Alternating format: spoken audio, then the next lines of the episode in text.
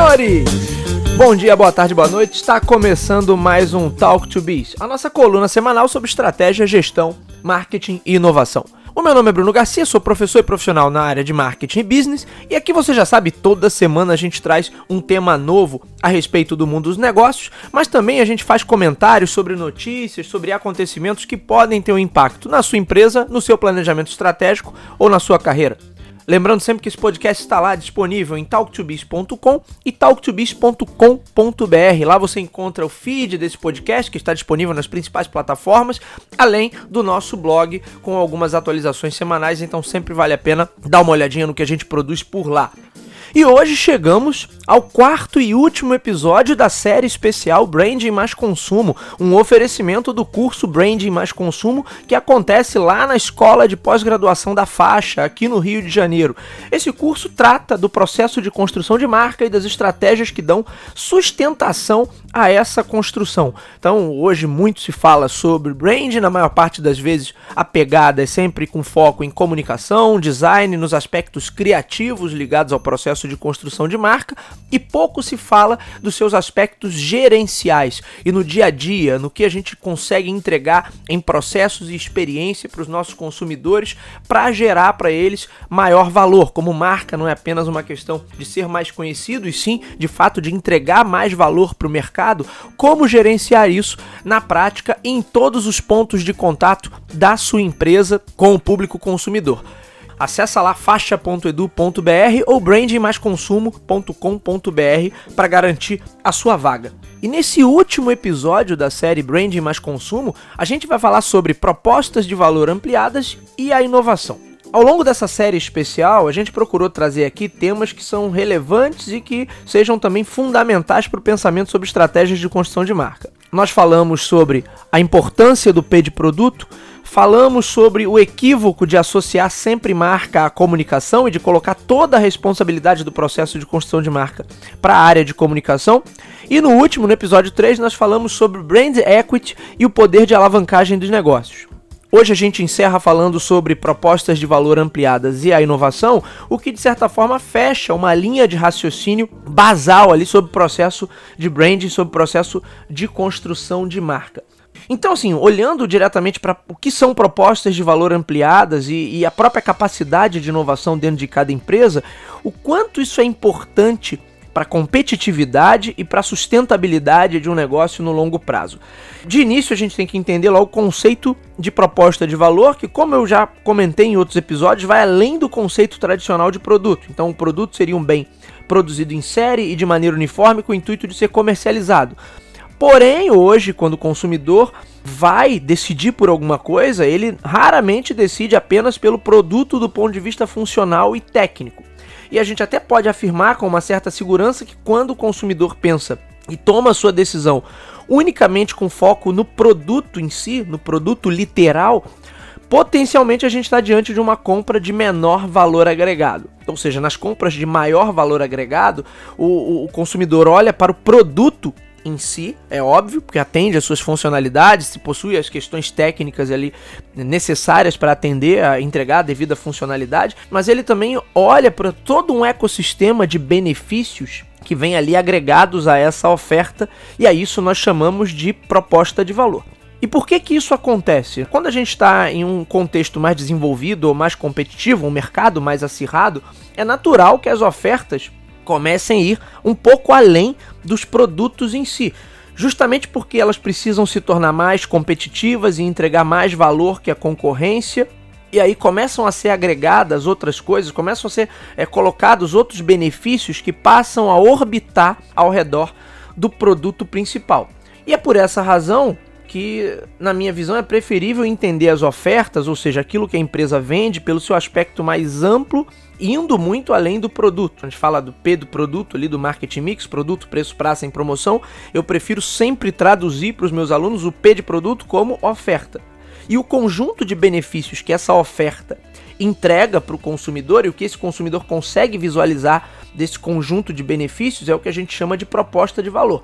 Ou seja, para além do produto em si ou da entrega de um serviço, já que a gente pode aplicar esse conceito tanto para produto quanto para serviço, o consumidor vai perceber ali um conjunto de benefícios agregados à oferta principal. Benefícios esses que podem ter os mais diversos aspectos e naturezas, eles podem ser internos ou externos à oferta, podem ser de natureza tangível ou intangível, enfim, mas o principal é que eles geram uma maior percepção de valor agregado. E em um cenário de competição, óbvio que o consumidor vai comparar entre duas ofertas semelhantes e tende a decidir por aquela que possui uma melhor relação custo-benefício, o que em termos técnicos pode ser entendido como a melhor relação entre preço e o valor percebido por aquilo preço sendo a quantidade de dinheiro que alguém cobra por uma oferta, o nível de desembolso que é exigido para você adquirir tal oferta e valor sendo entendido como o conjunto total de benefícios que supostamente são entregues para o consumidor quando ele compra tal oferta. E eu digo supostamente porque nem sempre as ofertas entregam tudo aquilo que prometem. Mas reparem que o nível de benefícios agregados a uma oferta certamente torna essa oferta mais valiosa. Então, a nível de proposta de valor, você está tendo ali, buscando ter pelo menos algum diferencial competitivo. Logo, se essa oferta é mais valiosa, ela é mais interessante, mais atraente para o consumidor final, que vai ter maior inclinação para dar preferência a essa oferta. Por isso, hoje, se você é gestor de marketing, um gestor de produto ou uma liderança com foco em mercado dentro de uma empresa, já não cabe mais nem pensar no produto apenas, no sentido clássico, pois isso poderia levar, e normalmente leva, a uma visão míope, tanto de valor quanto relacionada à competitividade. Então, para a oferta se manter hoje em contextos competitivos, a gente tem que pensar a nível de proposta de valor e buscar o tempo todo o que chamamos em marketing de proposta de valor ampliada. Então, da proposta de valor, eu devo pensar numa proposta de valor ampliada. O que, que é isso? Bom, se você já estudou o mínimo ali sobre gestão de produto, certamente já passou por aquele gráfico chamado níveis de produto. E ali onde você tem o produto no seu nível mais básico, esperado, ampliado e potencial. E o nível ampliado é aquele justamente onde a gente posiciona as ofertas que possuem algum elemento que as diferencia da concorrência. Esse elemento de diferenciação pode ser de qualquer natureza, de novo, técnica, funcional ou emocional, qualquer uma dessas esferas. Sabendo, sabendo todos nós que onde boa parte das abordagens de brand costuma se posicionar é justamente na esfera do emocional. Mas o importante por agora é que, por ser um valor diferenciado, porque a proposta de valor é ampliada, então pelo menos durante um tempo essa empresa vai conseguir tirar vantagem disso no sentido de obter mais preferência e mais atenção por parte do consumidor. Possivelmente ela vai conseguir aumentar seu volume de vendas, vai conseguir melhorar a sua margem, vai conseguir migrar para mercados mais lucrativos e, e por aí vai.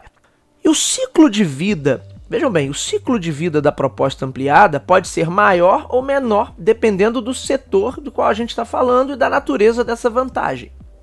Mas o que a gente pode afirmar é que ela tende a se encerrar em algum momento. Então a empresa cria uma proposta ampliada e isso vai durar por algum tempo, pode ser um, um, ciclo de tempo maior, pode ser um ciclo de tempo menor, mas é certo que em algum momento ela tende a deixar de ser ampliada e ser visto mais como uma oferta básica, uma oferta elementar naquele mercado. Isso acontece como resultado da ação dos concorrentes, que vão tentar se aproximar e equivaler de alguma forma as suas ofertas à, à oferta principal, ou pela própria ação do tempo, do desgaste da oferta, que vai fazer com que ela vá se tornando de certa maneira ultrapassada, obsoleta. A gente tem aí o surgimento de outras soluções mais modernas, contextos, eh, mudanças de contextos, situações diferentes que podem exigir que novas ofertas entrem em vigor.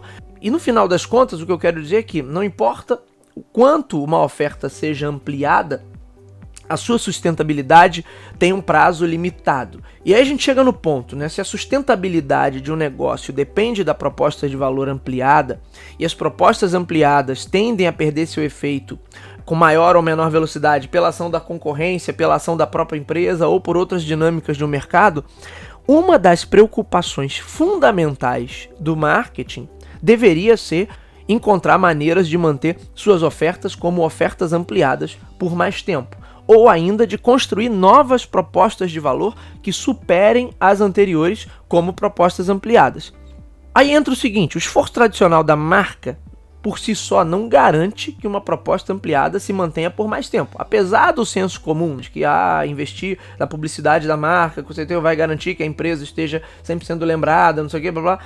Isso é, é, é uma meia-verdade, porque não atende a todas as, as situações. Então pode até ser que a empresa seja mais lembrada, mas não necessariamente ela se manterá como mais relevante e sua oferta vai se manter como superior às demais em termos de benefícios.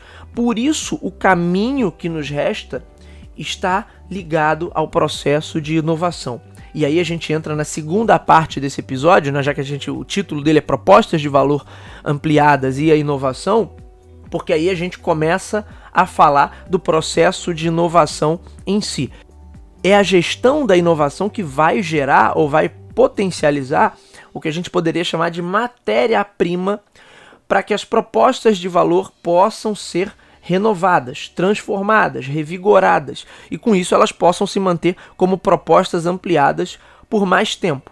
O problema é que a inovação vai, vai além, né? vai muito além das simples alterações e atualizações da oferta, onde normalmente a indústria costuma se focar, passando por, por, por aquele processo ali que os autores os especialistas, como o professor Clayton Christensen, chama de inovação incremental, mas de uma maneira ou de outra, a empresa precisa desse movimento em uma busca constante da inovação, porque isso vai gerar matéria-prima para que ela aprimore o tempo todo as suas próprias ofertas. Só que aí entra um porém, né? Inovação pressupõe novos processos internos e uma cultura que privilegie uma abordagem nesse sentido. E o desconhecimento sobre esses assuntos é, na maior parte das vezes, o grande vilão nos problemas ligados ao desenvolvimento de ofertas, porque aí você gera desperdício, você gera grandes possibilidades de miopia, grandes possibilidades de iniciativas falhas referente a desenvolvimento de oferta e desenvolvimento de inovação.